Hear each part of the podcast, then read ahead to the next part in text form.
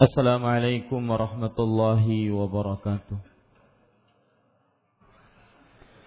بسم الله الرحمن الرحيم إن الحمد لله نحمده ونستعينه ونستغفره ونعوذ بالله من شرور أنفسنا وسيئات أعمالنا من يهده الله فلا مضل له ومن يضلل فلا هادي له واشهد ان لا اله الا الله وحده لا شريك له واشهد ان محمدا عبده ورسوله يا ايها الذين امنوا اتقوا الله حق تقاته ولا تموتن الا وانتم مسلمون يا ايها الناس اتقوا ربكم الذي خلقكم من نفس واحده وخلق منها زوجها وبث منهما رجالا كثيرا ونساء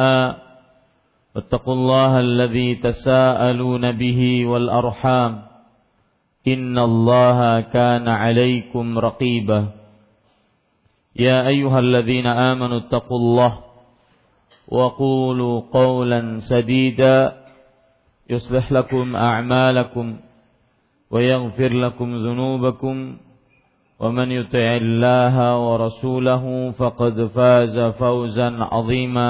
أما بعد فإن أصدق الحديث كتاب الله وأحسن الهدي هدي محمد صلى الله عليه وعلى آله وسلم وشر الأمور محدثاتها وكل محدثة بدعة وكل بدعة ضلالة wa kulla dhalalatin finnar.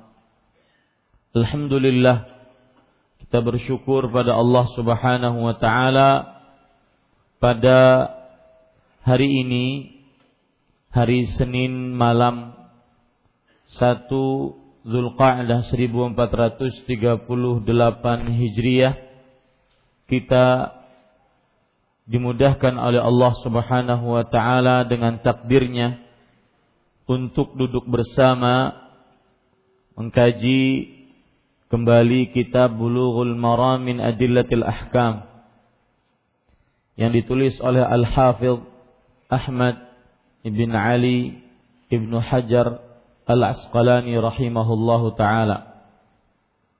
Salawat dan salam semoga selalu Allah berikan kepada Nabi kita Muhammad sallallahu alaihi wa ala alihi wasallam pada keluarga beliau, para sahabat, serta orang-orang yang mengikuti beliau sampai hari kiamat kelak. Dengan nama-nama Allah yang husna dan sifat-sifatnya yang ulia, kita berdoa, Allahumma inna nas'aluka ilman nafi'an wa rizqan tayyiban wa amalan mutaqabbala. Wahai Allah, sesungguhnya kami mohon kepada Engkau ilmu yang bermanfaat, rezeki yang baik dan amal yang diterima. Amin ya rabbal alamin. Bapak Ibu saudara-saudari yang dimuliakan oleh Allah Subhanahu wa taala, kita bersyukur pada Allah yang telah memudahkan kembali kita duduk untuk membaca kitab Bulughul Maram ini. Dan masih kita membicarakan bab yang kita sudah mulai. Dari mulai bulan Rajab yaitu babul masajid di dalam kitab salah. Dan ini adalah hadis-hadis yang terakhir di dalam babul masajid ini. Dan pada pertemuan sebelumnya kita sudah sampai kepada hadis yang ke-271 hadis Aisyah radhiyallahu anha wa ardhaha wa akhzallahu man sabbaha wa qalaha dan sebagai penyempurnaan penjelasan dan juga pengulangan terhadap hadis tersebut, maka kita sedikit mengulang tentang hadis ini. Kita mulai wa an Aisyah radhiyallahu anha qalat usiba Sa'dun yaumal khandaqi fadaraba alaihi Rasulullah sallallahu alaihi wa ala wasallam khaymatan fil masjid liya'udahu min qaribin muttafaqun alaih. Dari Aisyah radhiyallahu anha dia berkata ketika perang Khandaq saat terluka kemudian Rasulullah sallallahu alaihi wa alihi wasallam membuatkan sebuah kemah untuknya di masjid supaya beliau dapat menjenguknya dari dekat muttafaqun alaih.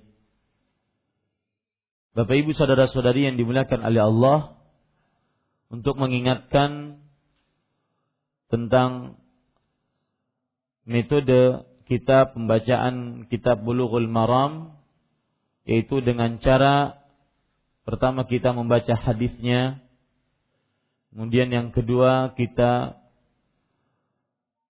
menyebutkan biografi sahabat yang meriwayatkan hadis ini kemudian yang ketiga kita menerangkan hadis dan maknanya. Kemudian yang keempat, kita sebutkan derajat hadis yang kita baca. Dan yang kelima, kita ambil hukum hukum dan pelajaran-pelajaran dari hadis tersebut. Ini kira-kira yang selalu kita kerjakan apabila kita mempelajari kitab Bulughul Maram. Yang pertama tadi sudah kita baca hadisnya. Kemudian yang kedua yaitu biografi sahabat Nabi yang meriwayatkan hadis ini. Beliau adalah Aisyah binti Abi Bakar At-Taimiyah Al-Qurashiyah At-Taimiyah Al-Qurashiyah dan beliau adalah Ummul Mukminin radhiyallahu anha wa ardhaha. Ibundanya orang beriman dan setiap istri Nabi adalah ibundanya orang beriman. Dan beliau adalah afqahu nisa'il ummati 'alal itlaq. Wanita yang paling faham agama secara mutlak dibandingkan seluruh wanita sealam semesta. Dibandingkan seluruh wanita sealam semesta.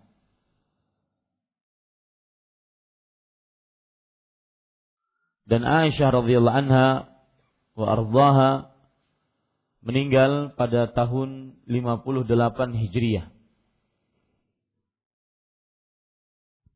Aisyah radhiyallahu anha wa ardhaha beliau terkenal dengan beberapa sifat yang mulia yang semestinya dicontoh baik laki-laki ataupun khususnya perempuan.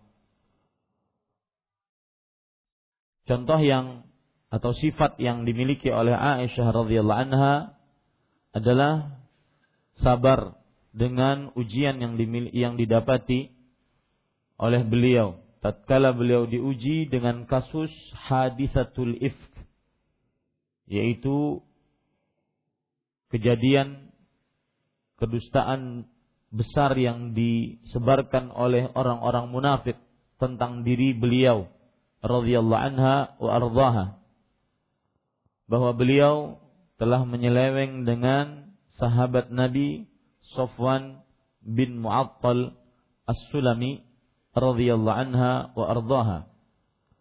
Akan tetapi Aisyah radhiyallahu anha beliau bersabar dan terus berdoa kepada Allah Subhanahu wa taala sehingga turun ayat yang menerangkan terlepasnya beliau dari segala tuduhan yang dituduhkan oleh orang-orang munafikun.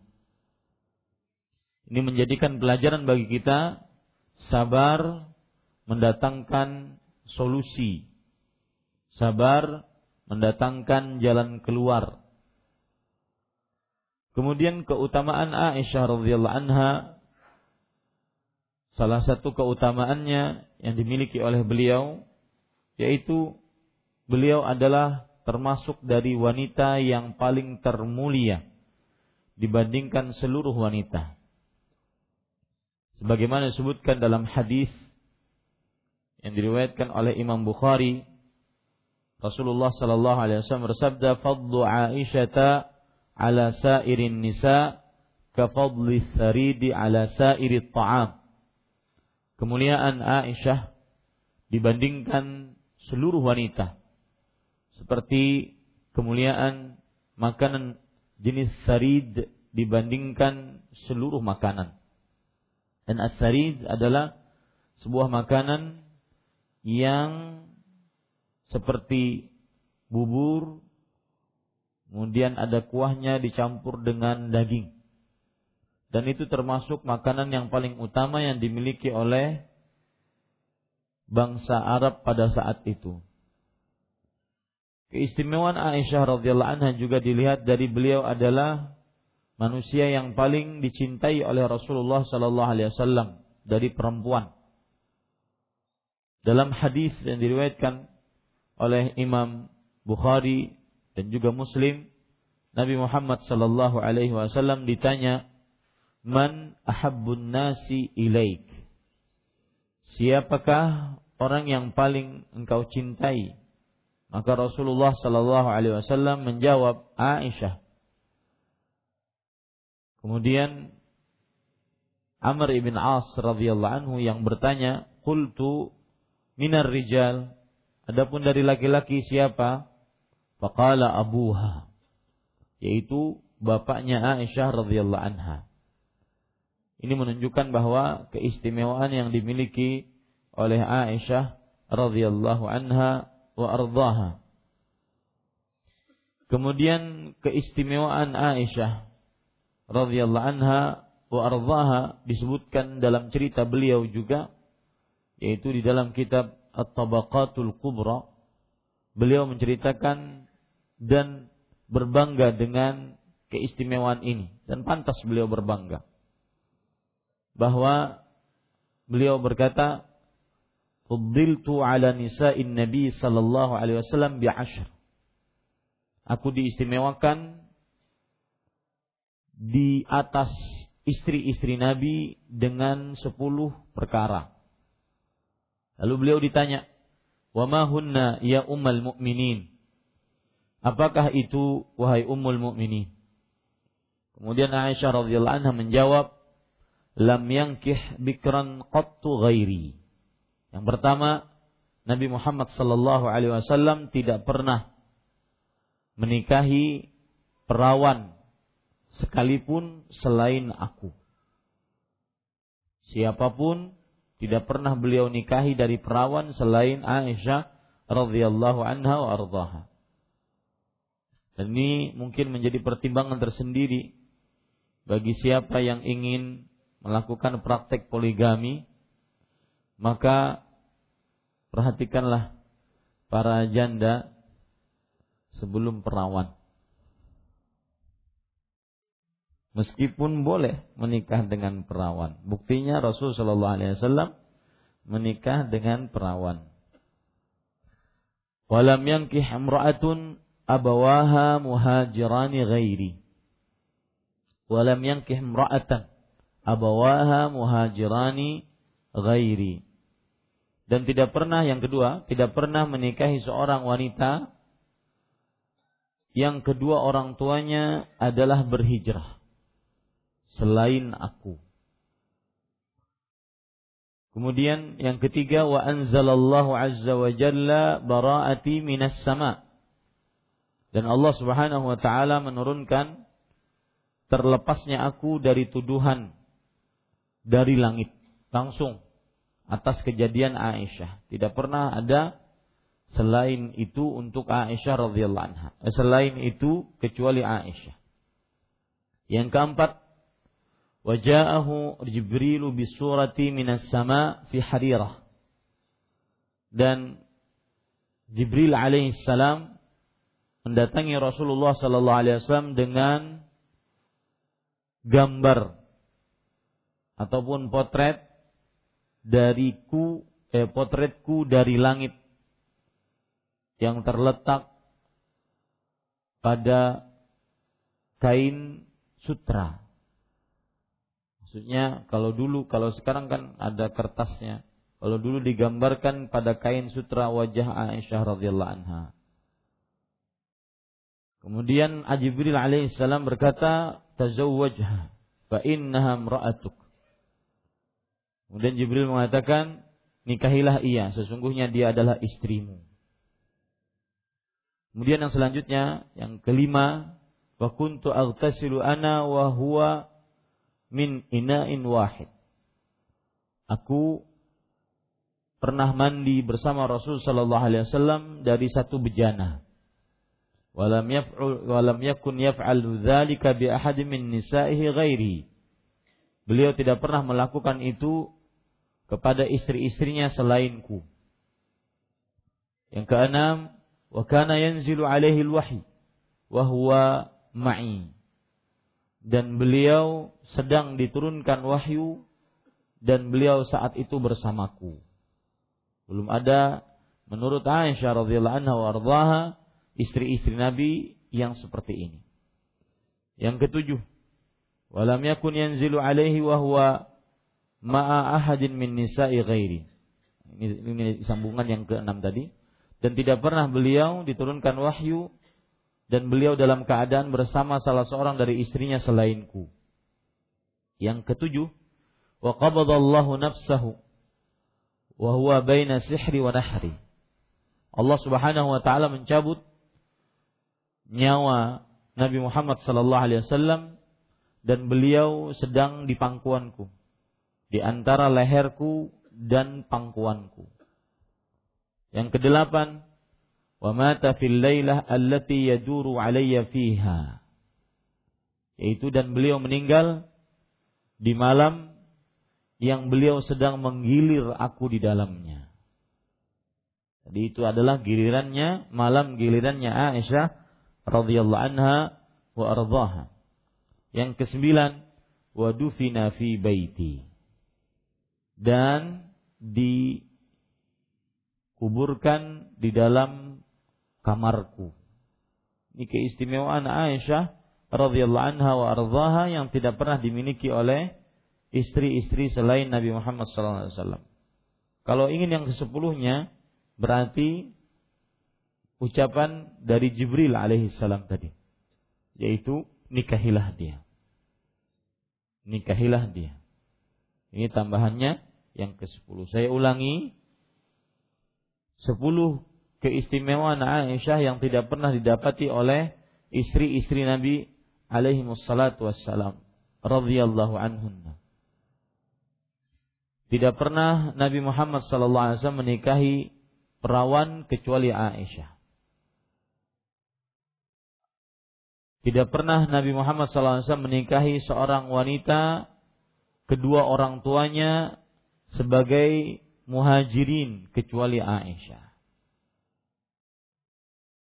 Allah Subhanahu wa taala menurunkan terlepasnya Aisyah radhiyallahu anha tuduhan dari segala tuduhan oleh orang-orang munafik dari langit. Dalam kisah yang beliau yang beliau dituduh berzina menyeleweng dengan Sofan bin Mu'attal As-Sulami. Yang keempat, Jibril alaihissalam mendatangi beliau, mendatangi Rasulullah sallallahu alaihi wasallam dengan membawa gambaran ataupun diperlihatkan wajah Aisyah pada kain sutra.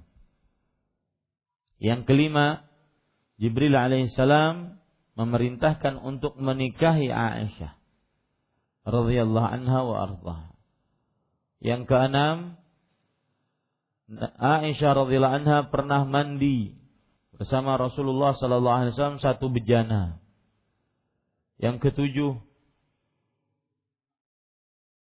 Rasulullah sallallahu alaihi wasallam diturunkan wahyu kepada beliau dan beliau bersama Aisyah radhiyallahu anha wa Yang kedelapan, Allah mewafatkan Rasulullah sallallahu alaihi wasallam di pangkuan Aisyah. Yang kesembilan, Rasulullah sallallahu alaihi wasallam wafat pada hari menggilir Aisyah radhiyallahu anha Yang kesepuluh, Rasulullah sallallahu alaihi wasallam dikuburkan di rumah atau kamar Aisyah radhiyallahu anha wa ardhaha. Baik. Kemudian para ikhwan yang dirahmati oleh Allah, di dalam hadis ini juga ada seorang sahabat Nabi yang perlu kita ketahui biografinya. Yaitu di sini disebutkan dari Aisyah radhiyallahu anha, dia berkata ketika perang Khandaq saat terluka. Saat terluka. Para ikhwah yang dirahmati oleh Allah Subhanahu wa taala, Sa'ad bin Mu'adz radhiyallahu anhu wa ardhahu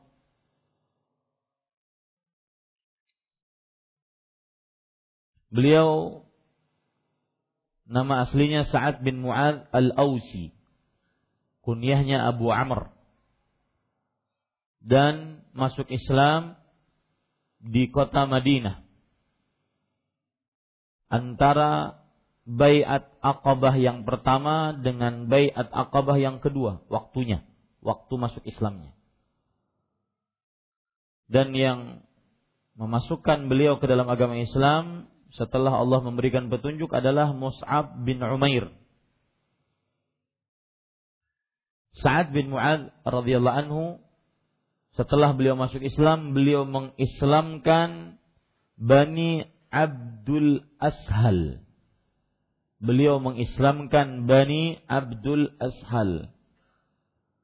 Dan Rasulullah Sallallahu Alaihi Wasallam menyebut beliau sebagai Sayyidul Ansar, pemimpin kaum Ansar. Imam Az-Zahabi rahimahullahu taala mengatakan As-Sayyid Al-Kabir Al-Syahid Ahadus Sabiqin Abu Amr Al-Ansari Al-Badri ihtazzat limautih arsyur rahman wa manaqibuhu masyhuratun fis sihahi wa fis siyar Beliau adalah As-Sayyid. Kemudian imam yang besar. Seorang yang mati syahid. Termasuk dari Orang-orang yang pertama kali masuk dalam agama Islam. Kunyahnya Abu Amr Al-Ansari Al-Badri. Karena beliau ikut peperangan Badar. Akibat kematiannya, arasnya Allah Ar-Rahman bergetar. Salah satu keistimewaan dari Sa'ad bin Mu'ad radhiyallahu an. Dan keistimewaan-keistimewaan beliau sangat banyak sekali. Beliau juga termasuk orang yang ikut peperangan Uhud. Abu Sufyan mengatakan Manis Sa'dan Siapakah dua orang yang mulia Kemudian Abu Sufyan mengatakan huwa wallahi Sa'ad ibn Mu'ad wa Sa'ad ibn Ubadah. Dua orang yang bahagia di dunia dan di akhirat adalah Sa'ad bin Mu'ad dan Sa'ad ibn Ubadah radhiyallahu anhu anhuma wa ardahuma.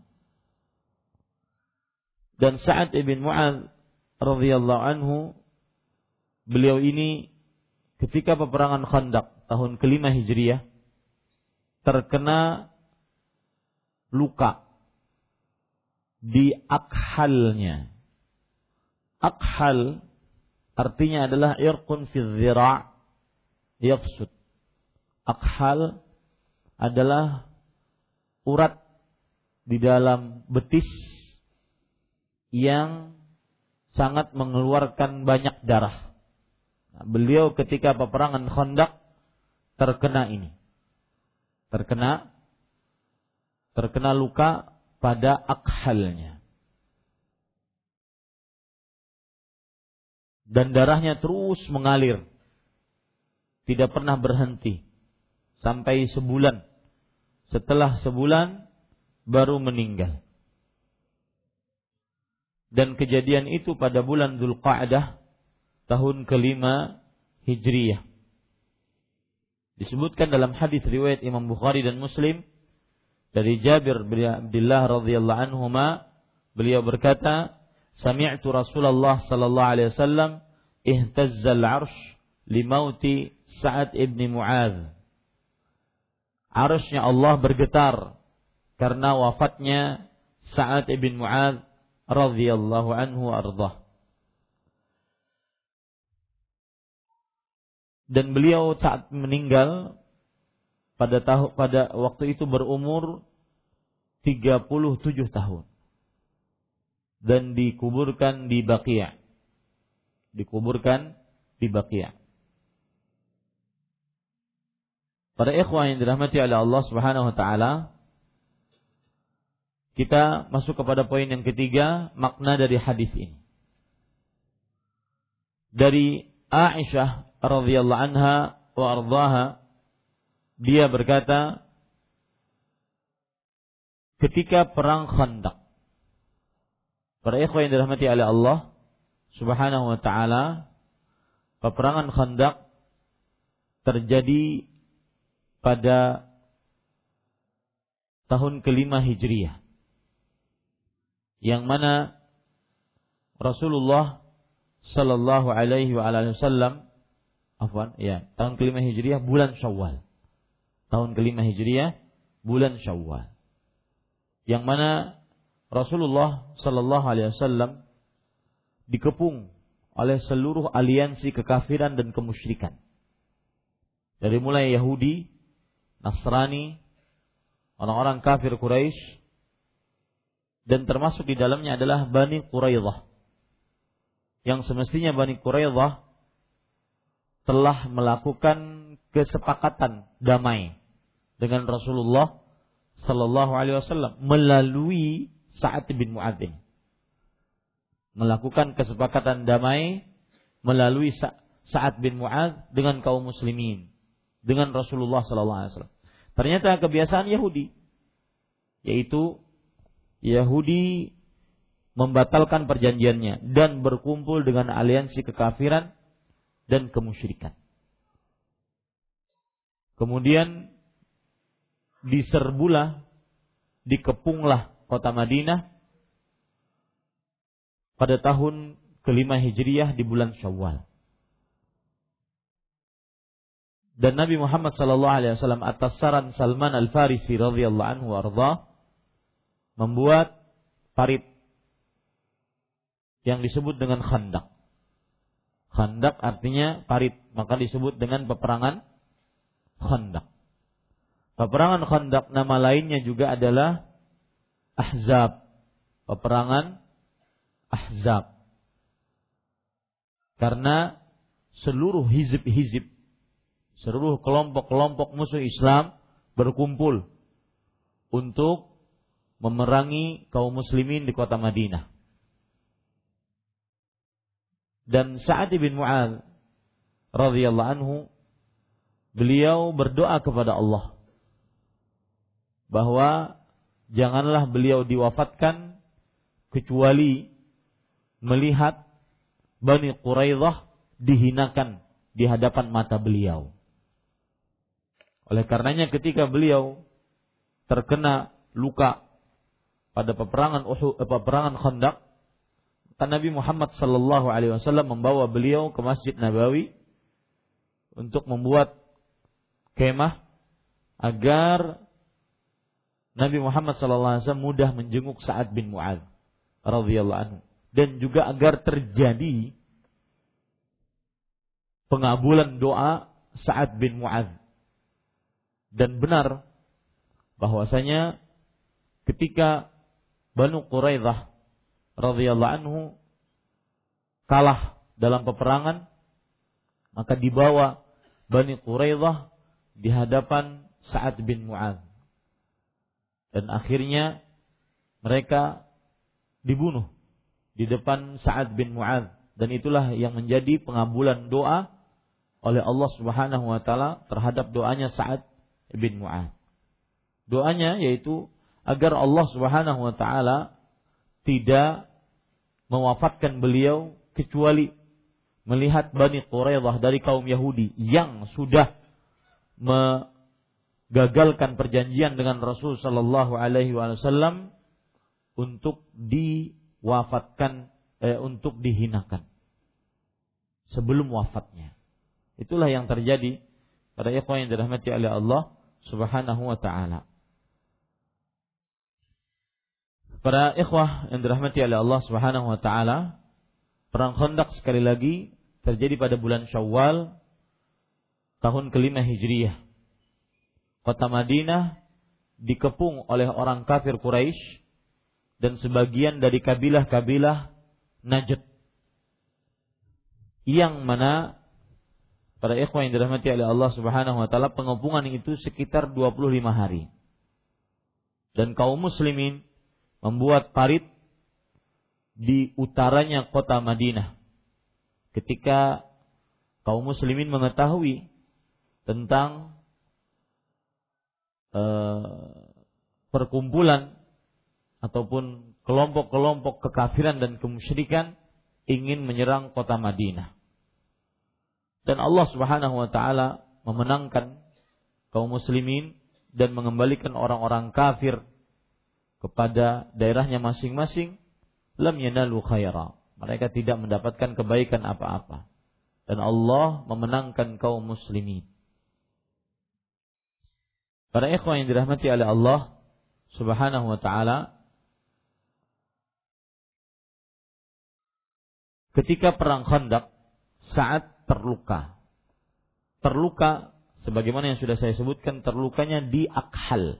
Akhal itu sebuah urat yang ada pada betis yang kalau keluar darah pada urat tersebut maka akan keluar darah yang sangat banyak. Kemudian Rasulullah Shallallahu Alaihi Wasallam membuatkan kemah untuknya di masjid. Lihat di sini hadisnya, kalau anda lihat fil masjid di masjid al masjid di situ Kata Syekh Muhammad bin Shalih Utsaimin rahimahullahu taala, al di sini adalah lil ahad az-zihni. Al masjid. Kalau kita lihat terjemahannya, sebuah kemah untuknya di masjid. Masjid mana? Masjid yang sudah dikenal dalam pikiran kita. Disebut dengan al-ahad az-zihni. Itu masjid yang sudah terkenal dalam pikiran kita yaitu Masjid Nabawi. Masjid Nabi Muhammad sallallahu alaihi wasallam. Supaya beliau mudah uh, supaya beliau dapat menjenguknya dari dekat. Para ikhwan yang dirahmati oleh Allah Subhanahu wa taala, yang dimaksud menjenguk dari dekat karena rumah Rasul Shallallahu Alaihi Wasallam berada di samping masjid. Dan ini termasuk keistimewaan Sa'ad bin Mu'ad radhiyallahu anhu. Baik. Itu makna hadis. Poin yang keempat yaitu derajat hadis. Derajat hadis muttafaqun alaih. Muttafaq alaih artinya hadis ini disepakati atasnya oleh Imam Bukhari dan Muslim dan ini istilah yang dipakai oleh Al-Hafidh Ahmad ibn Ali bin Hajar Al-Asqalani rahimahullahu taala. Muttafaq alaih. Beliau pertama-tama yang menyebutkan hadis ini muttafaq alaih, hadis yang diriwayatkan oleh Imam Bukhari dan Muslim dan mereka sepakat untuk meriwayatkannya di dalam kitab sahih mereka. Baik. Poin yang kelima yaitu hukum dan pelajaran dari hadis ini. Yang pertama, para ikhwan yang dirahmati oleh Allah Subhanahu wa taala, hukum dan pelajaran dari hadis ini adalah hadis ini menunjukkan bolehnya membuat tenda atau kemah di masjid untuk orang yang sakit. Untuk orang yang sakit jika ada keperluan. Jika ada keperluan.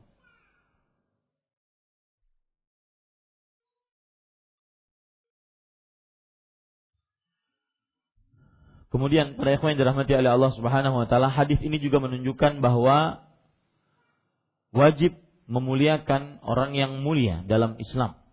Dan ini termasuk adab dalam agama Islam. Orang yang mulia, orang yang mempunyai kedudukan, maka kaum muslimin wajib untuk memuliakannya. Sa'ad bin Mu'adz radhiyallahu anhu termasuk yang mulia di dalam agama Islam. Kemudian beliau as-sabiqun al-awwalun termasuk orang yang generasi pertama masuk dalam agama Islam. Kemudian perang Badar, kemudian perang Uhud, bahkan Sa'ad bin Mu'adz radhiyallahu anhu termasuk orang yang pemberani tatkala di peperangan Uhud. Maka ini wajib untuk memuliakan mereka. Termasuk adab dalam agama Islam memuliakan orang-orang yang dimuliakan oleh agama Allah Subhanahu wa taala.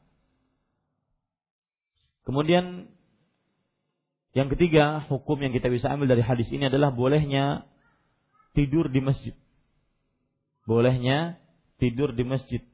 Karena ketika dibuatkan kemah atau tenda, maka pada saat itu otomatis saat bin Mu'ad akan istirahat di tenda tersebut dan tenda tersebut atau kemah tersebut berada dalam masjid menunjukkan bolehnya tidur di dalam masjid.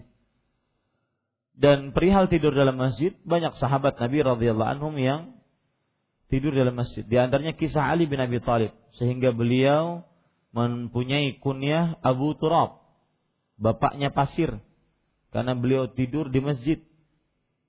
Tatkala mempunyai permasalahan dengan keluarganya, maka beliau pergi ke masjid dan tidur di masjid dan pasir menempel pada tubuh beliau. Maka disebut oleh Rasulullah SAW Abu Turab. Qum ya Aba Turab. Bangunlah wahai bapaknya pasir. Baik, azan dulu silakan.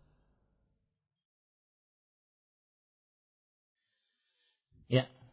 Bapak Ibu saudara-saudari yang dimuliakan oleh Allah Subhanahu wa taala, pelajaran selanjutnya yang kita bisa ambil dari hadis ini adalah bahwa masjid bukan hanya untuk sholat di zaman dahulu di zaman Nabi dan para sahabatnya radhiyallahu anhum, masjid bukan hanya untuk sholat. Akan tetapi masjid juga untuk menimba ilmu, kemudian untuk musyawarah, kemudian untuk menghukumi beberapa kejadian dan perkara ini fungsi-fungsi masjid yang ada di zaman Rasul Shallallahu Alaihi Wasallam. Kemudian pelajaran selanjutnya yang kita bisa ambil dari hadis ini juga adalah bahwa para ikhwan yang dirahmati oleh Allah eh, pelajaran tentang hati sebenarnya agak menyimpang jauh tetapi masih berkenan dengan Sa'ad bin Mu'ad. Ada hadis menarik atau sebut saja pelajarannya adalah setiap orang yang dikubur pasti akan disempitkan kuburannya. Siapa pun dia. Dan jika dia orang beriman, maka setelah itu akan dilapangkan kembali kuburannya. Tapi semua yang dikubur dan ini membuat kita semakin mempersiapkan diri untuk berhadapan dengan hari itu. Semua yang dikubur pasti kuburannya akan disempitkan oleh Allah Subhanahu wa taala sampai tulang belulangnya menjadi satu. Hadis diriwayatkan oleh Imam An-Nasa'i dan juga oleh Imam Ahmad bahwa Rasul sallallahu alaihi wasallam bersabda, "Inna lil qabri dhaghatan walau kana ahadun najian minha naja minha Sa'ad ibn Mu'ad Sungguhnya kuburan mempunyai penyempitan. Kalau seandainya seorang ada yang selamat dari penyempitan di dalam kubur, niscaya yang selamat adalah Sa'ad ibn Mu'ad radhiyallahu anhu wa arda. Ini menunjukkan bahwa sampai Sa'ad ibn Mu'ad radhiyallahu anhu yang ketika meninggal arasnya Allah bergetar saking mulianya Sa'ad bin Mu'ad Akan tetapi ketika meninggal dimasukkan ke dalam kubur tetap kuburannya disempitkan. Yang menjadi pertanyaan sekarang, ketika kita disempitkan kuburan kita, apakah kita akan dilapangkan kembali sebagaimana Sa'ad bin Mu'ad dilapangkan? Maka ini perlu persiapan. Ini perlu persiapan diri untuk menghadapi hari tersebut. Lihat hadis yang lain diriwayatkan dari Abdullah bin Umar radhiyallahu anhu Sa'ad bin Mu'adz radhiyallahu anhu berkata, "Hadzal ladzi taharraka lahu al-'arsy wa futihat lahu abwabus sama' wa syahida sab'una alfan minal malaikah laqad dhamma dhammatan thumma furija anhu." Ini sabda Rasulullah SAW ketika Sa'ad bin Mu'adz radhiyallahu anhu wafat. Ini orang yang bergetar karenanya arusnya Allah Subhanahu wa taala. Terbuka pintu-pintu langit. Kemudian 70 malaik, 70 ribu malaikat menyaksikannya. Ya subhanallah. Luar biasa. 70 ribu malaikat menyaksikan kematiannya. Dibukakan pintu-pintu langit untuknya. Bergetar arusnya Allah subhanahu wa ta'ala. Sungguh kuburannya telah disempitkan dengan sem, sesempit-sempitnya. Summa furija'an. Kemudian dilapangkan kembali atas beliau. Ini hadis diriwayatkan oleh Imam An-Nasai dan disahihkan oleh Imam Albani rahimahullah. Yang menjadi pertanyaan bagi kita, ketika kita nanti pasti disempitkan kuburan kita, apakah dilapangkan kembali? Maka persiapkan untuk hari itu. Dan mempersiapkan hari itu akan melupakan kita dengan cita-cita, angan-angan yang terlalu tinggi untuk dunia. Karena siapa man mata qamat kiamat. Siapa yang meninggal mulai saat itu kiamatnya. Yang dikatakan oleh Mughirah bin Syu'bah radhiyallahu anhu. Baik, hadis selanjutnya Hadis yang ke-272. Wa anha qalat Ra'aitu Rasulullah sallallahu alaihi wa ala alihi wasallam yasturuni wa ana anzuru ila al-habashati ila al-habashati yal'abuna fil masjid. Al-hadis muttafaqun alaih. Dari Aisyah radhiyallahu anha dia berkata saya melihat Rasulullah sallallahu alaihi wasallam menutupi saya. Ketika itu saya sedang melihat orang-orang Habasyah bermain dengan tombak di dalam masjid. Al-hadis muttafaqun alaih. Dari Aisyah radhiyallahu anha sudah kita pelajari tadi, dia berkata, saya melihat Rasulullah sallallahu alaihi wasallam menutupi saya. Para ikhwan yang dirahmati oleh Allah, Subhanahu wa taala menutupi saya maksudnya di sini adalah Rasul sallallahu alaihi wasallam dengan badannya menutupi Aisyah radhiyallahu anha. Ketika itu saya sedang melihat orang-orang Habasyah. Habasyah mereka adalah salah satu jenis kabilah dari negeri Sudan. dan mereka adalah penduduk daerah Habasyah yang orangnya disebut dengan Habasyi, negaranya disebut dengan Habasyah, orangnya disebut dengan Habasyi.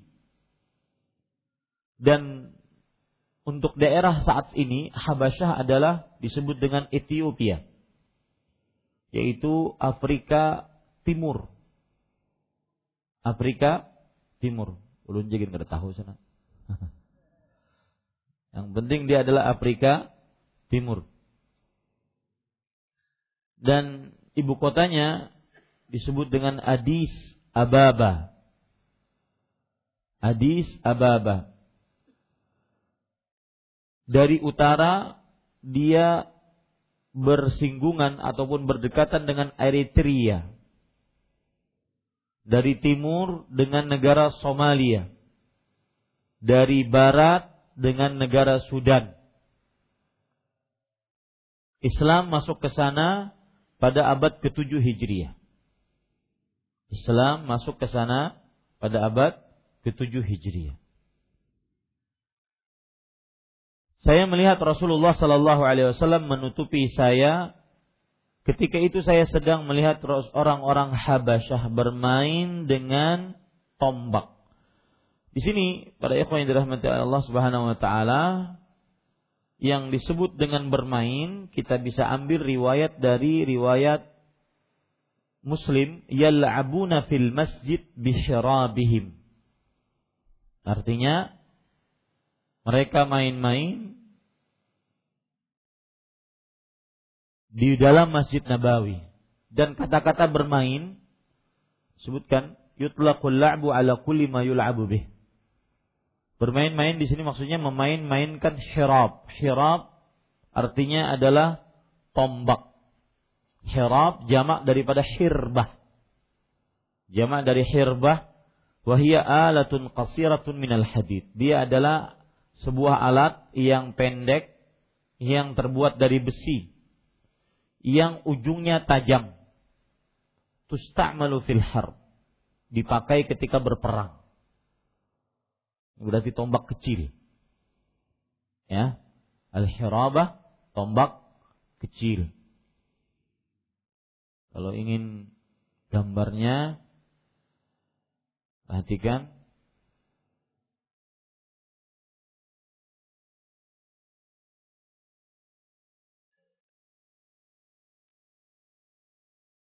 dan biasanya dia sangat pendek yang bisa digunakan oleh eh, orang-orang. Uh, Ini beberapa gambar yang saya dapati. Nah, ini al-hal al-hirba.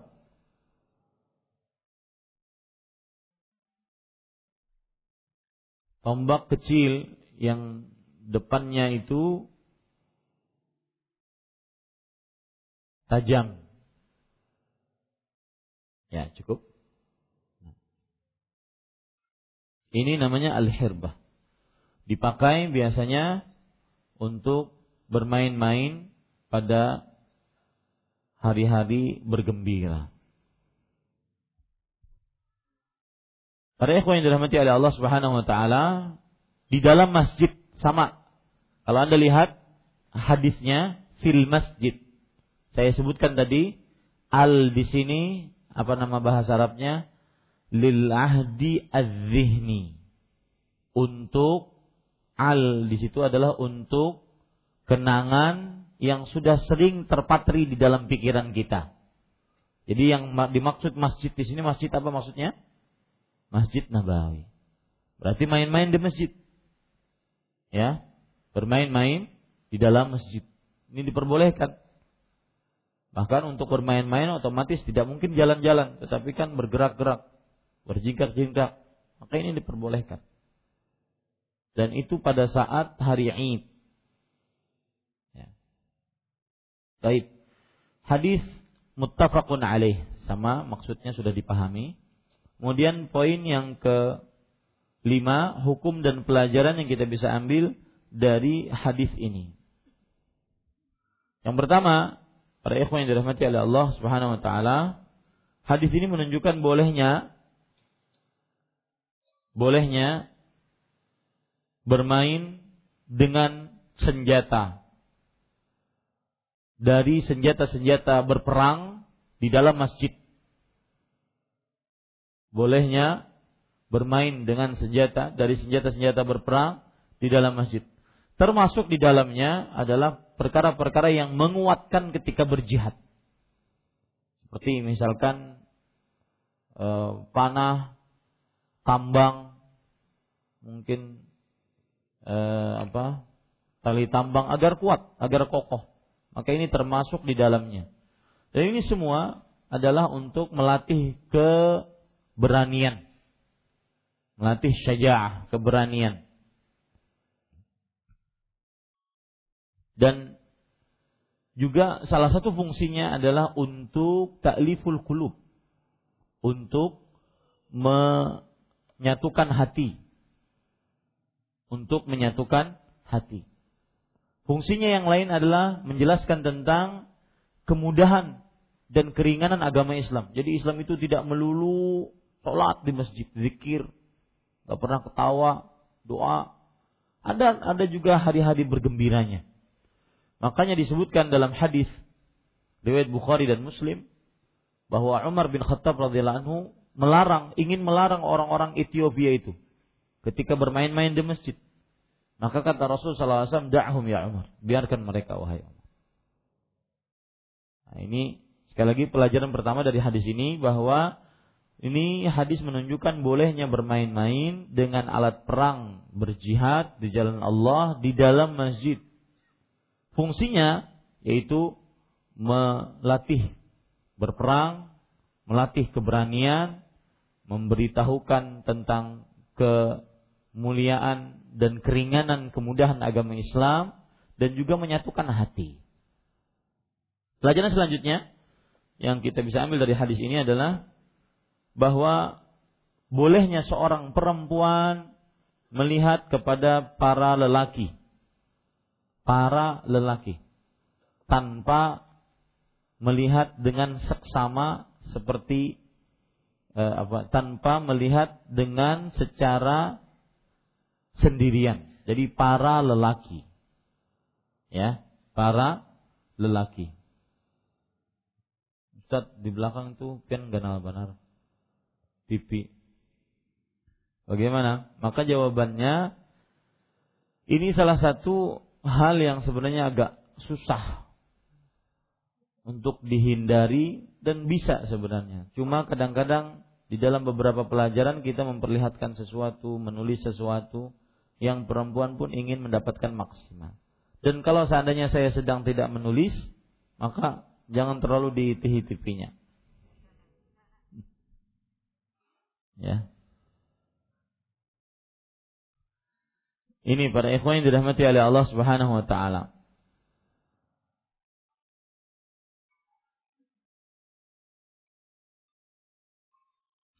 Dan disebutkan oleh para ulama, hadis ini tidak menunjukkan bahwa Aisyah radhiyallahu anha melihat kepada wajah-wajah laki-laki tersebut.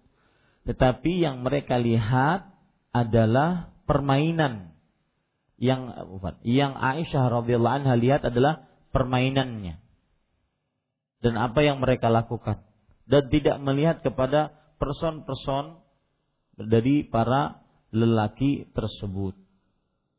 Karena dalam hadis riwayat Imam Muslim disebutkan yasturuni biridaihi likai anzuru ila la'bihim.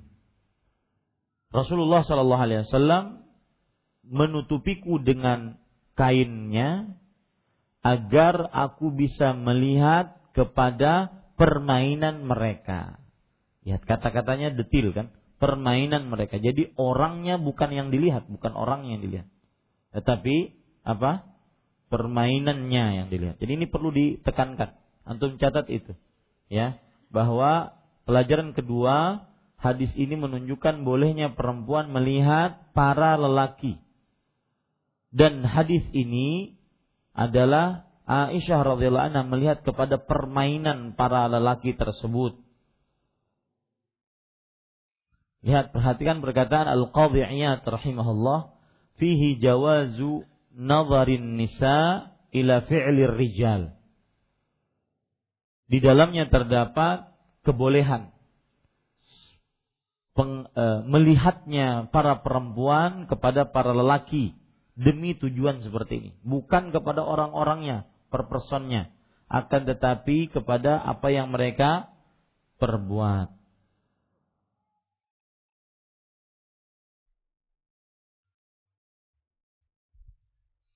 Lihat Imam Nawawi rahimahullahu taala berkata di dalam kitab Al-Minhaj Syarah Nawawi ala Sahih Muslim, al-ittifaq ala tahrimi nazar al-mar'ah ila wajhi rijal al-ajnabi idza kana maqrunan bi syahwah. Ini catat baik-baik telah disepakati oleh para ulama akan haramnya seorang wanita melihat kepada wajah lelaki yang bukan mahramnya jika dibarengi dengan syahwat. Ya. Jika dibarengi dengan syahwat. Ini haram. Kesepakatan para ulama rahimahullahu taala.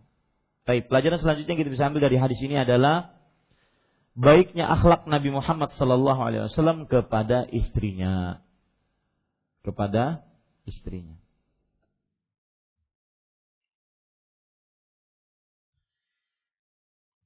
Kemudian pelajaran yang kita bisa ambil dari hadis ini juga adalah bahwa kebiasaan orang-orang Ethiopia cinta kepada permainan dan tarian. Sampai sekarang tuh. Orang-orang Afrika itu pinter-pinter menari, dancing, ya, kemudian juga dan bermain-main, termasuk dalamnya sepak bola.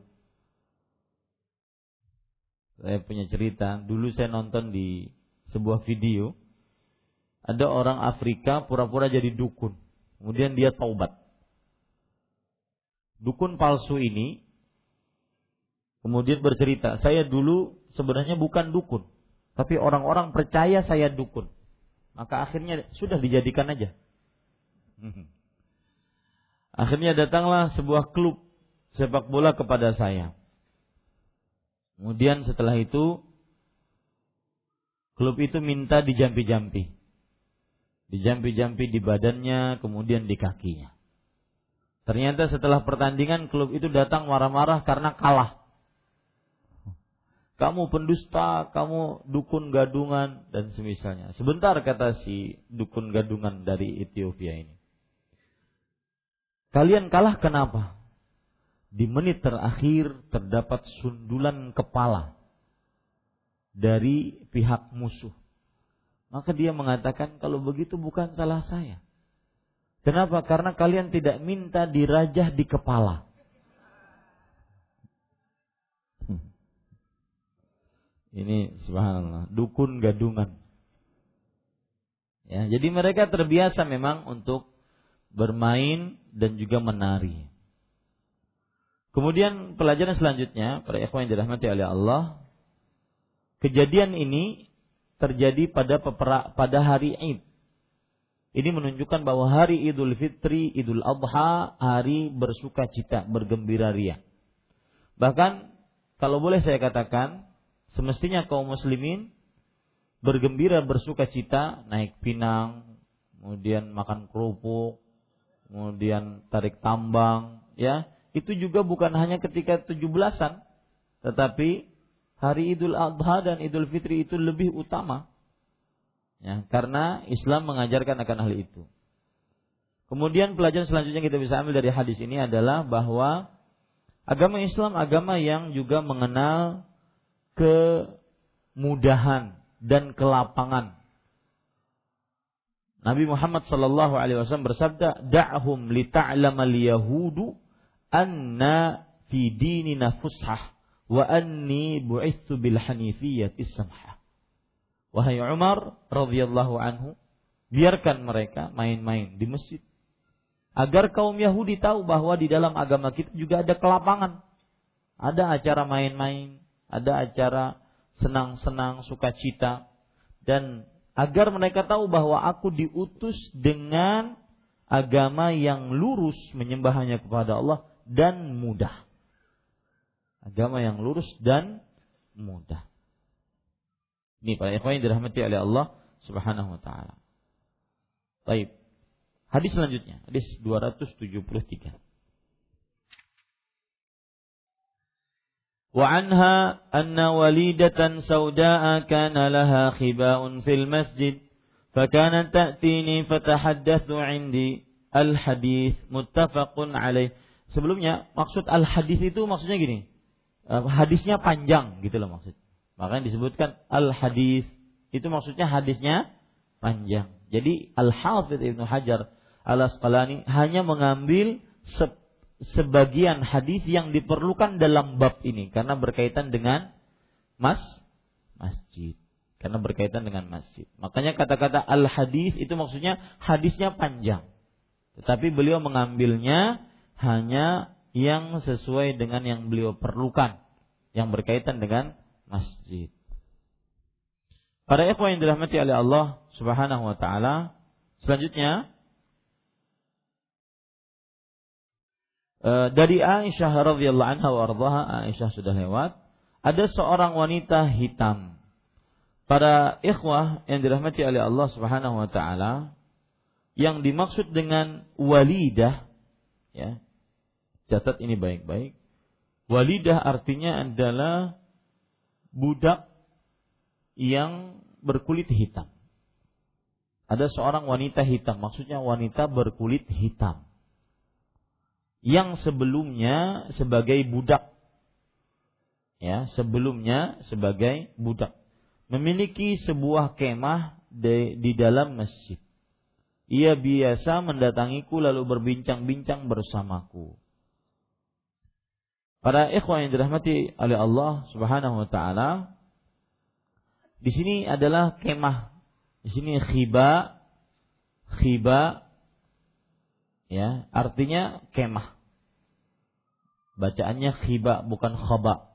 Kha-nya pakai kasrah khiba Ya, lihat bahasa Arabnya, kana laha khibaun fil masjid. Bahwa budak wanita ini mempunyai khiba yaitu kemah di dalam masjid.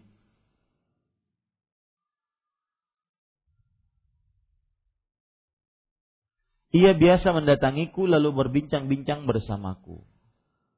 Hadisnya mafhum ya, bahwa ada seorang wanita walidah. Walidah di sini disebutkan hiyal amah. Dia adalah budak. Wahia fil asl al mauludah sa'ata tulat. Thumma utliqa al amah wa in kanat kabirah. Artinya dia sebenarnya adalah seorang budak yang melahirkan anak perempuan. Jadi gini, Pak.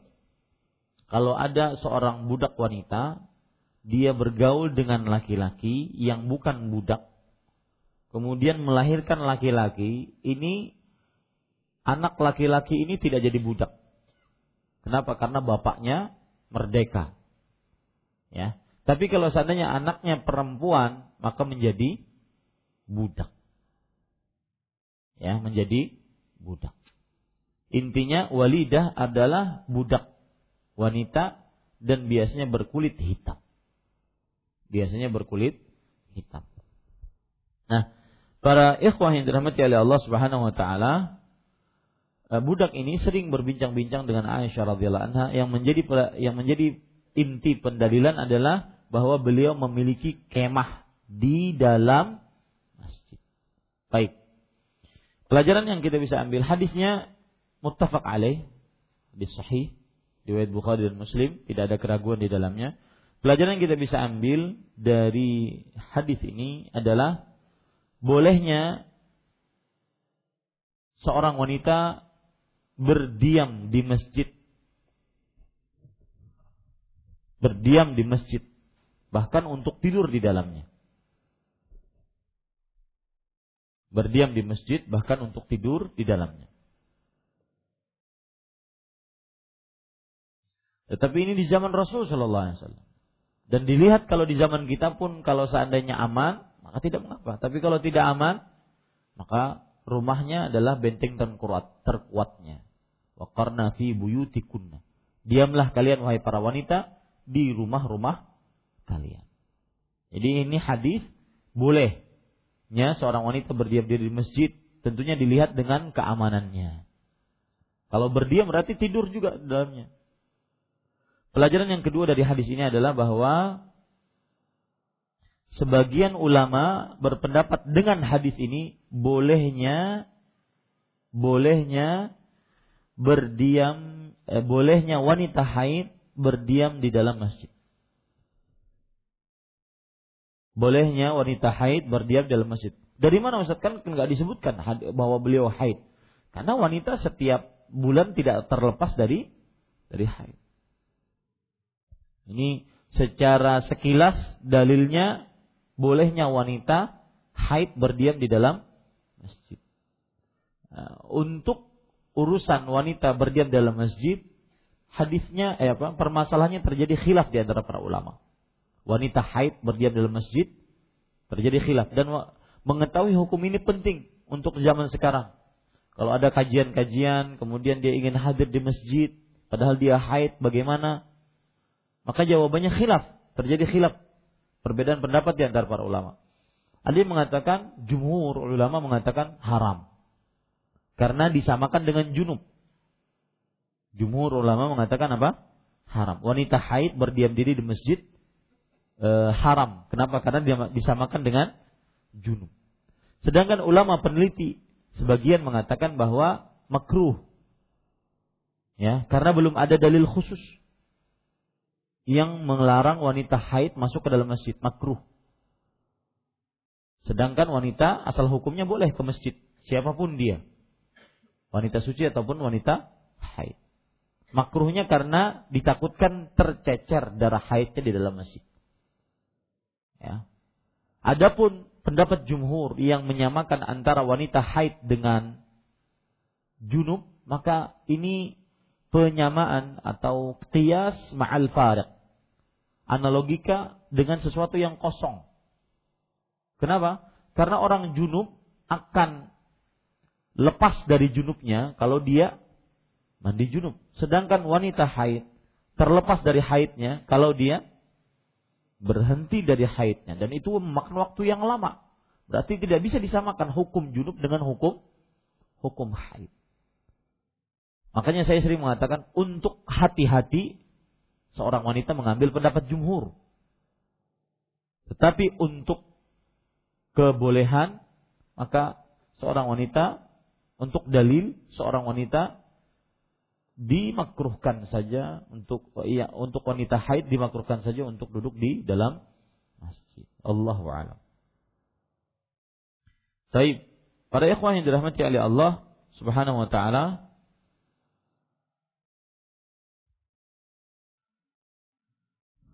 uh,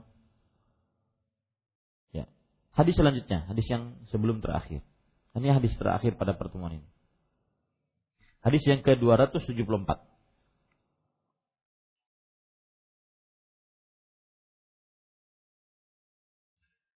Uh, sebelumnya saya ingin mengingatkan bahwa hadis yang 273 sama pendalilannya bahwa bolehnya membangun kemah di dalam masjid. Itu inti pendalilannya.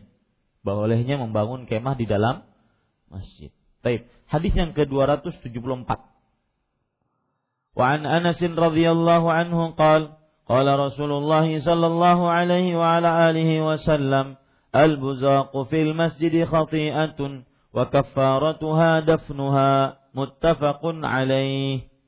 Dari Anas radhiyallahu anhu dia berkata, Rasulullah sallallahu alaihi wa alihi wasallam bersabda meludah di dalam masjid adalah suatu kesalahan dan tebusannya adalah dengan memendamnya muttafaqun alaih.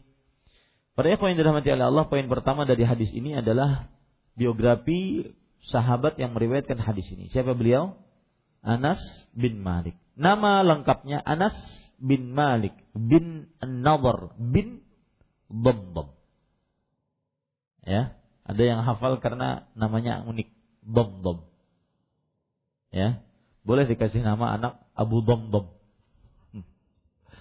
Ada dulu saya di kampus kuliah ada orang saya buat kenalan dengan dia. Siapa namamu? Fulan. Siapa kunyahmu? Abu Domdom. Wah, mantap saya banget. Abu Domdom. Anas bin Malik bin Nawar bin Domdom. Dan para ikhwan yang dirahmati oleh Allah, yang dirahmati oleh Allah Subhanahu wa taala, Anas bin Malik beliau khadimu Rasulullah sallallahu alaihi wasallam pembantu Rasul Shallallahu Alaihi Wasallam. Dan beliau yang mendapatkan doa dari Rasul Shallallahu Alaihi Wasallam dalam hadis riwayat Bukhari. Allahumma barik, Allahumma akfir malahu wa waladahu wa barik lahu fi ma'ataitahu. Ya Allah, perbanyaklah hartanya dan anaknya dan berkahilah untuknya di dalam apa yang kau berikan kepadanya. Anas bin Malik radhiyallahu anhu beliau termasuk sahabat yang masih muda yang banyak meriwayatkan hadis. Yang masih muda yang banyak meriwayatkan hadis. Yang ingin saya ambil pelajaran di sini tentang banyak meriwayatkan hadis. Hidup itu tidak bisa angan-angan. Harus usaha. Nggak bisa kalau Anda ingin hafal Quran, kemudian berangan-angan. Kemudian hafal gitu. Nggak bisa. Harus usaha. Nah, sama, Anas bin Malik juga begitu. Kenapa beliau sampai mendapatkan menjadi seorang muksirinal riwayah fil hadis, termasuk sahabat-sahabat Nabi yang banyak meriwayatkan hadis. Karena ada usaha dekat dengan Rasulullah sallallahu alaihi wasallam. Maka begitulah orang ingin bertobat harus ada usaha. Orang yang ingin ber ibadah kepada Allah harus ada usaha. Ingin bangun malam harus ada usaha. Usaha jam beker sana, jam beker sini, bangunkan istri dan semisalnya. Harus ada usaha. Ingin ngelamar harus ada usaha. Ngelamar satu, ngelamar yang kedua harus ada usaha. Ya. Usaha. Jadi Islam itu mengajari kita untuk mengambil sebab dan itu tidak menafikan tawakal mengambil sebab dan itu tidak meniadakan rasa bertawakal kepada Allah. Ini pelajaran menarik dari seorang Anas bin Malik radhiyallahu anhu. Pada ikhwan yang dirahmati oleh Allah, Anas bin Malik wafat pada tahun 93 Hijriah. Wafat pada tahun 93 Hijriah. Nah,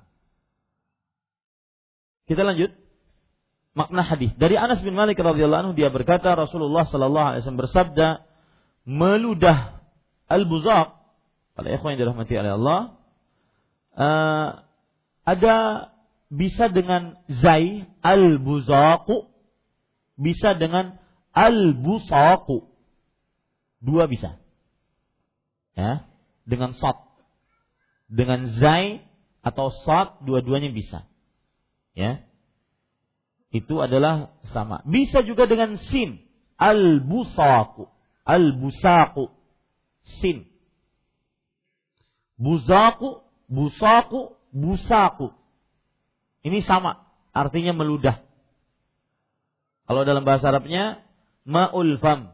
Kharaja minhu. Air yang ada dalam mulut, kalau keluar disebut ludah. Disebut buzak. Atau busak. Atau busak. Ya. Air yang ada dalam mulut kalau keluar disebut ludah. Dalam bahasa Arabnya buzak atau busak atau busak. Kalau masih di dalam mulut, maka dalam bahasa Arabnya riq. Riq. Kalau masih di dalam mulut disebut dalam bahasa Arabnya riq. Kalau bahasa Indonesia apa? Riq. Hah? Air liur.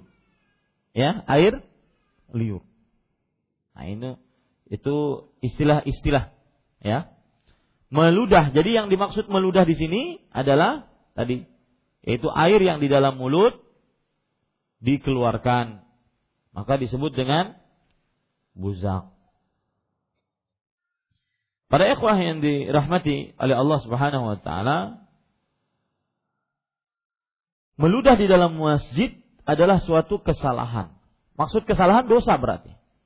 Ya, Maksud kesalahan di sini maksudnya adalah dosa. Kesalahan maksudnya adalah dosa. Dan tebusannya adalah dengan memendamnya.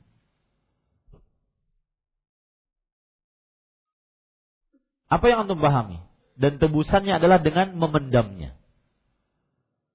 Maksudnya boleh ngeludah ngeludah dipendam gitu? Hah? Ah? Iya, maksudnya maksudnya gini. Apa yang antum pahami ketika dan menebus kesalahannya dengan memendamnya? Maksudnya bolehkah kita meludah kemudian kita pendam? Begitukah?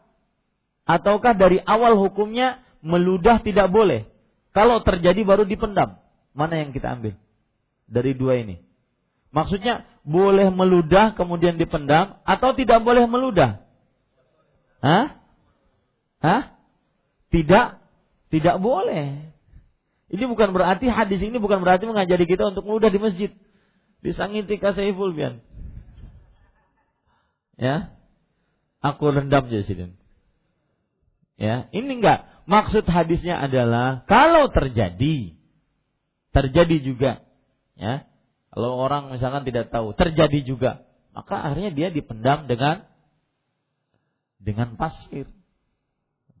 Tapi bukan berarti boleh meludah. Bukan. Ya nanti di laundry terus di ini karpetnya. Bukan, ya. Nah, kenapa dengan pasir? Karena dulu tidak ada lantai kecuali pasir. Tidak ada lantai kecuali pasir. Baik. Para ikhwah yang dirahmati oleh Allah Subhanahu wa taala, hadis ini kita ambil pelajaran di dalamnya adalah uh, wajibnya menjaga kebersihan masjid.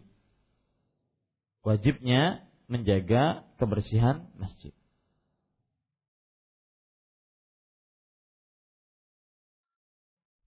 Kemudian pelajaran yang kedua dari hadis ini adalah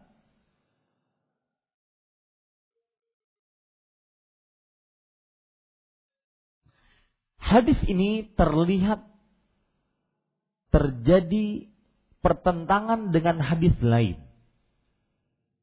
Hadis ini terlihat terjadi pertentangan dengan hadis lain.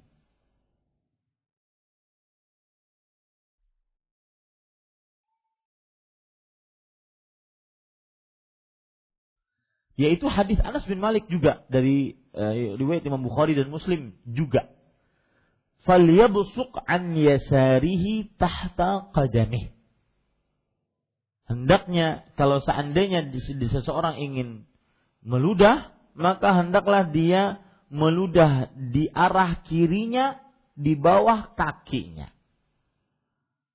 Nah, ini kan berarti menunjukkan bolehkannya meludah di bawah kaki sebelah kiri. Nah, bagaimana ini para ikhwah? Maka lihat penjelasan dari Imam Nawawi. Bagaimana cara menggabungnya? Catat nanti ya. Nanti akan saya ditekan nanti saya akan saya baca dulu. Huma umuman.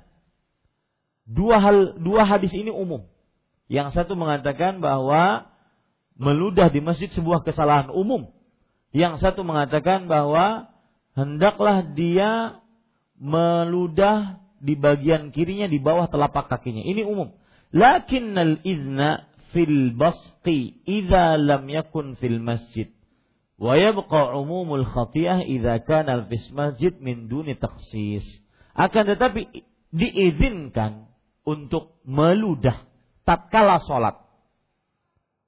Kalau seandainya bukan sedang di dalam masjid. Misalkan dia sholat sendirian. Kemudian ada dahak. Yang mau tidak mau harus dikeluarkan. Masa ditaguk? Ya. Maka mau tidak mau dia harus meludah. Maka kalau terpaksa dia harus meludah, maka dia meludahnya di bagian kiri di bawah telapak kaki. Di zaman kita sekarang ada apa? Ada tisu. Adapun hadis yang kita baca sekarang ini adalah tetap pada keumumannya larangan meludah di dalam masjid. Begitu cara menggabungnya. Paham? Bagaimana cara menggabungnya? Catat. Hadis tentang bolehnya meludah di bawah telapak kaki tatkala sholat. Saya ulangi. Hadis tentang bolehnya meludah di bawah telapak kaki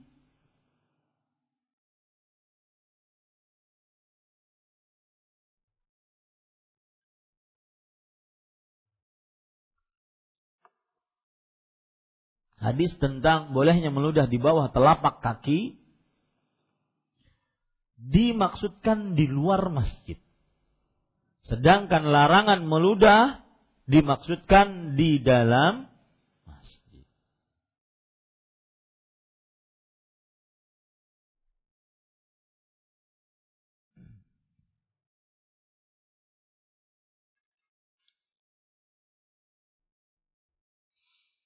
Pelajaran terakhir dari hadis ini adalah yaitu wajibnya mengagungkan hal-hal yang dihormati di dalam agama Islam, di antaranya masjid Allah. tempat yang paling Allah sukai. Wajibnya mengagungkan hal-hal yang dihormati dalam agama Islam. Di antaranya masjid Allah Subhanahu wa taala. Nah, Alhamdulillah selesai kajian kita dan insya Allah taala kita lanjutkan nanti pada hadis yang ke 700 eh 275. Wallahu alam wa sallallahu nabi Muhammad walhamdulillahi rabbil alamin. Nah, jika ada pertanyaan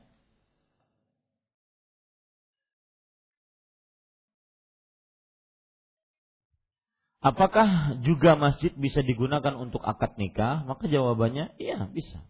Akan tetapi tidak wajib akad nikah di dalam masjid. Karena sebagian ada yang beranggapan ini ini ini baru nih. Saya baru eh, baru uh, dapat ya fenomena baru. Wahai saudaraku, hati-hati menjadikan seseorang sebagai fans, sebagai orang yang dikagumi dan kemudian menjadikan kebiasaan orang yang dikagumi tersebut dalam keagamaan kita. Ini tidak benar. Ada orang yang dijadikan e, panutan, kemudian akad nikah di masjid dengan sebelumnya sholat berjamaah subuh di masjid, kemudian akadnya setelah subuh. Ini belum ada dalil. Ya, ini nanti jadi tren. Padahal belum ada dalil. Maka jangan sampai kekaguman kita kepada orang saleh kemudian menanggalkan cara beragama kita. Paham maksud saya? Yaitu harus dengan dalil. Ya, belum ada dalil khusus bahwa akad wajib atau sunnah di masjid dan waktunya setelah sholat Jumat, ya, setelah sholat subuh. Untung tidak setelah sholat tahajud. Ya. Jadi jangan lugu-lugu amat beribadah pada Allah SWT. Harus dengan dalil. Ya. Bolehkah di masjid ada kamar khusus, kamar tamu untuk suami dan istri? Ini permasalahan penting. Kalau seandainya masjid tersebut, kamar tersebut masih masuk dalam ruangan masjid tidak boleh. Tapi kalau kamar tersebut berbeda, dipisah dengan masjid, maka tidak mengapa. Ya, karena nantinya tentunya kalau suami istri ini biasanya mohon maaf yang marbut gitu ya. Yang ditempatkan oleh kaum masjid kalau di sini, yang ditempatkan oleh pengurus masjid di situ di dalam masjid. Kalau seandainya mereka itu kamarnya di dalam masjid, otomatis kan mereka nanti bergaul, berhubungan badan. Maka ini tidak pantas dilakukan di dalam masjid. Akan tetapi jika itu mempunyai kamar tersendiri, kemudian lebih lagi dibedakan dindingnya dengan dinding masjid, maka ini lebih utama dan itu sudah mencukupi bahwa itu bukan bagian dari masjid. Ya. Contoh misalkan kamar di dalam sini.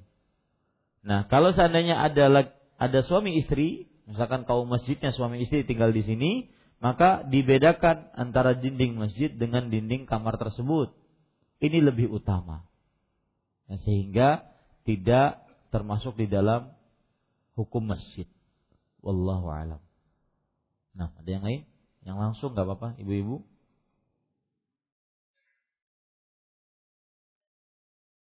Silakan.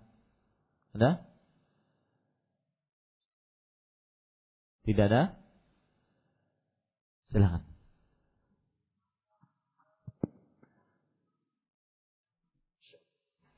Assalamualaikum Ustaz.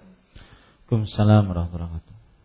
Jadi banyak teman-teman yang mungkin di luar uh, yang belum mengaji sunnah segala macam sering menyebutkan bahwasanya pian ada sebutkan tadi bahwa Rasulullah dikuburkan di rumah beliau.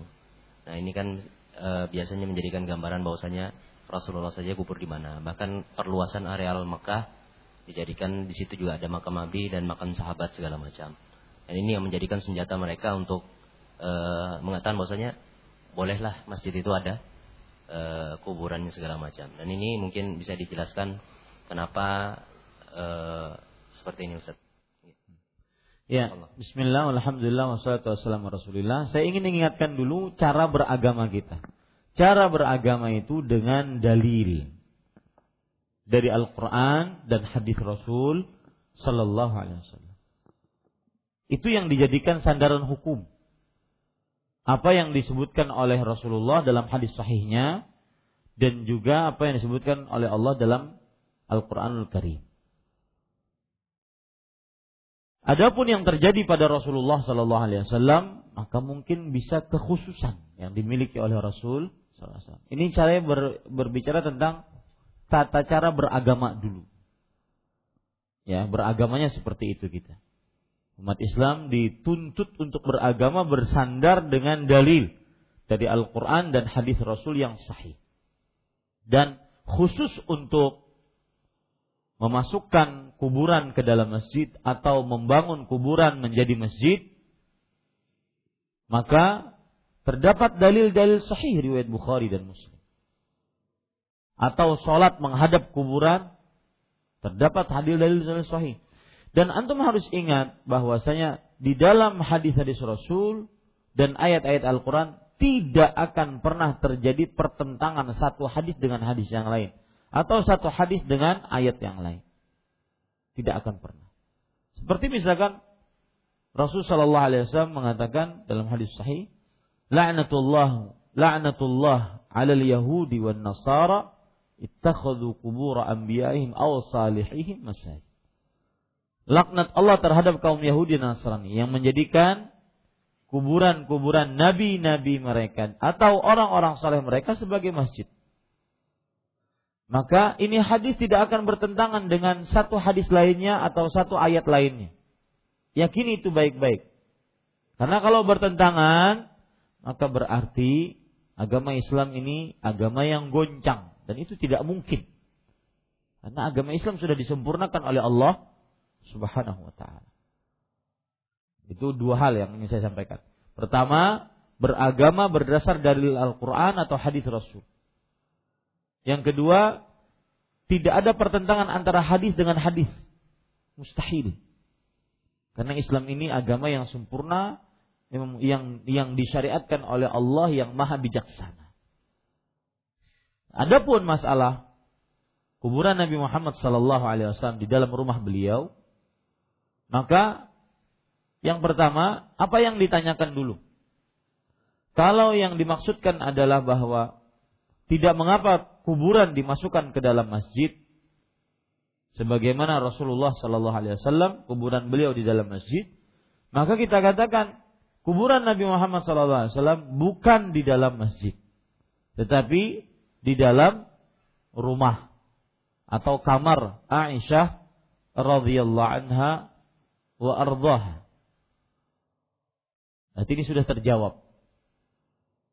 Berarti tetap hukumnya tidak boleh memasukkan kuburan ke dalam masjid atau kuburan dibangun masjid. Karena kuburan Rasulullah SAW tidak di dalam masjid, tetapi di kamar Aisyah radhiyallahu anha. Yang kedua, kalau ditanyakan bahwa kenapa dilarang untuk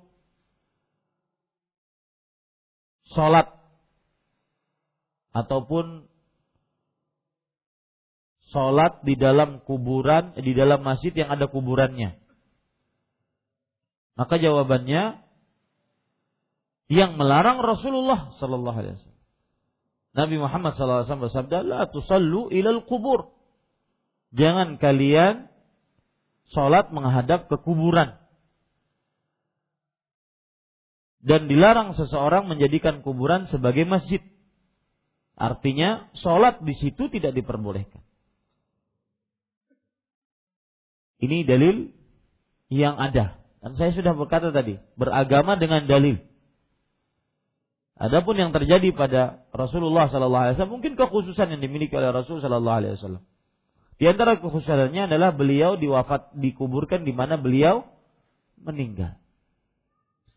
Adapun syubhat yang disampaikan bahwa kuburan dua sahabat Nabi Abu Bakar As-Siddiq radhiyallahu anhu kemudian Umar bin Khattab radhiyallahu anhu berada di dalam masjid maka ini orang tidak tahu sejarah. Sama kuburan Abu Bakar As-Siddiq Umar bin Khattab radhiyallahu anhu pun dikuburkan di dalam apa? Kamar bukan di dalam masjid jadi asal hukumnya itu adalah kamar, bukan masjid. Kemudian yang kedua, yang jawaban selanjutnya, Rasulullah SAW telah berdoa, Allahumma la taj'al qabri wasana. Ya Allah jangan jadikan kuburanku sebagai berhala. Dan doa ini dikabulkan oleh Allah. Kuburan beliau tidak bisa dilihat dan tidak bisa dihadap menghadap kepada kuburannya. Karena kuburan beliau ditutupi dengan penutupan yang sangat kokoh. Dengan segitiga, yang mana segitiga yang anggap di sana kiblat, segitiganya begini. Orang kalau seandainya menghadap ke kiblat ke sana, maka dia tidak akan pernah bisa langsung menuju ke kuburan karena ditutupi. Kemudian ditutupi lagi dengan lingkaran yang terbuat dari perak murni. Ini pengabulan doa Rasulullah SAW oleh Allah Subhanahu wa taala. Dan yang paling utama adalah kita harus berhati-hati dan menasehati umat Islam agar tidak melakukan ataupun menjerumuskan diri ataupun mengerjakan sarana yang bisa menjerumuskan diri kepada kesyirikan. Ini nasihat sebenarnya. Nasihat agar kaum muslimin tidak terjerumus kepada kesyirikan. Dan kesyirikan pertama kali terjadi di zaman Nabi Nuh adalah disebabkan karena mengagungkan terhadap kuburan orang-orang saleh. Itu semestinya ter, harus menjadi pelajaran besar bagi kaum muslimin umat Nabi Muhammad SAW. Ya, ini para ikhwan yang dirahmati oleh Allah Subhanahu wa taala. Jadi itu jawaban saya. Yang pertama, seorang muslim beragama harus sesuai dengan Al-Qur'an dan hadis. Yang kedua, bahwa terjadi apa yang kedua tadi? Hmm? Kekhususan dimiliki oleh Rasul Sallallahu Alaihi Wasallam. Nah, sekarang kalau kita sudah pahami itu, maka untuk menjawab pertanyaan tadi adalah di sana terdapat hadis-hadis sahih yang Rasulullah Sallallahu Alaihi Wasallam melarang untuk kuburan dijadikan sebagai masjid, tempat sholat, tempat zikir, tempat baca Quran, tempat beribadah, bahkan kadang-kadang berdoa lebih khusyuk di samping kuburan dibandingkan di dalam masjid. Adapun syubhat yang disampaikan bahwa Rasul Shallallahu Alaihi Wasallam kita sholat kalau di Masjid Nabawi kita sholat berarti menghadap kuburan Rasul SAW. Kita katakan asal hukumnya itu bukan kuburan. Asal hukumnya itu adalah rumah. Rumah dari Aisyah radhiyallahu anha. Kalau syubhat yang lain, dua kuburan sahabat Nabi. Sama. Saat itu dimasukkan ke dalam kubur ke dalam rumah Rasulullah SAW, itu bukan sebagai masjid, itu masih kamar Aisyah radhiyallahu Makanya Aisyah radhiyallahu mengatakan, ketika suamiku dimasukkan di dalam situ, aku masih bisa buka. Ketika bapakku dimasukkan dalam situ, aku masih bisa buka. Tapi ketika Umar bin Khattab masukkan di dalam situ, aku mas, aku tidak membuka auratku di hadapan Umar bin Khattab. Itu berarti menunjukkan masih kamar siapa? Dan yang paling penting tadi, ini sebenarnya adalah upaya agar kaum muslimin tidak menjerumuskan atau sarana agar tidak terprosok ke dalam kesyirikan. Ya, kemudian dakwah seperti ini dihina. Ya. Dihina dengan kejam, dengan keji bahwa suka nyambat-nyambati orang. Suka mensyirik-syirikan orang. Enggak, ini nasihat. Nasihat agar kaum muslimin terjaga dari dosa paling terbesar. Dan bukti bahwa mengagungkan kuburan orang saleh adalah penyebab salah satu penyebab kesyirikan bukti kesyirikan pertama terjadi di zaman Nabi Nuh alaihissalam nas dari Al-Quran penjelasan dari Abdullah bin Abbas diterima dengan lapang dada. Demikian. Wallahu a'lam. Ini kira-kira yang bisa saya sampaikan. Kita cukupkan dengan kafaratul majlis. Subhanakallah hamdik Asyhadu an la ilaha illa anta astaghfiruka wa atubu ilaik. Wassalamualaikum warahmatullahi wabarakatuh.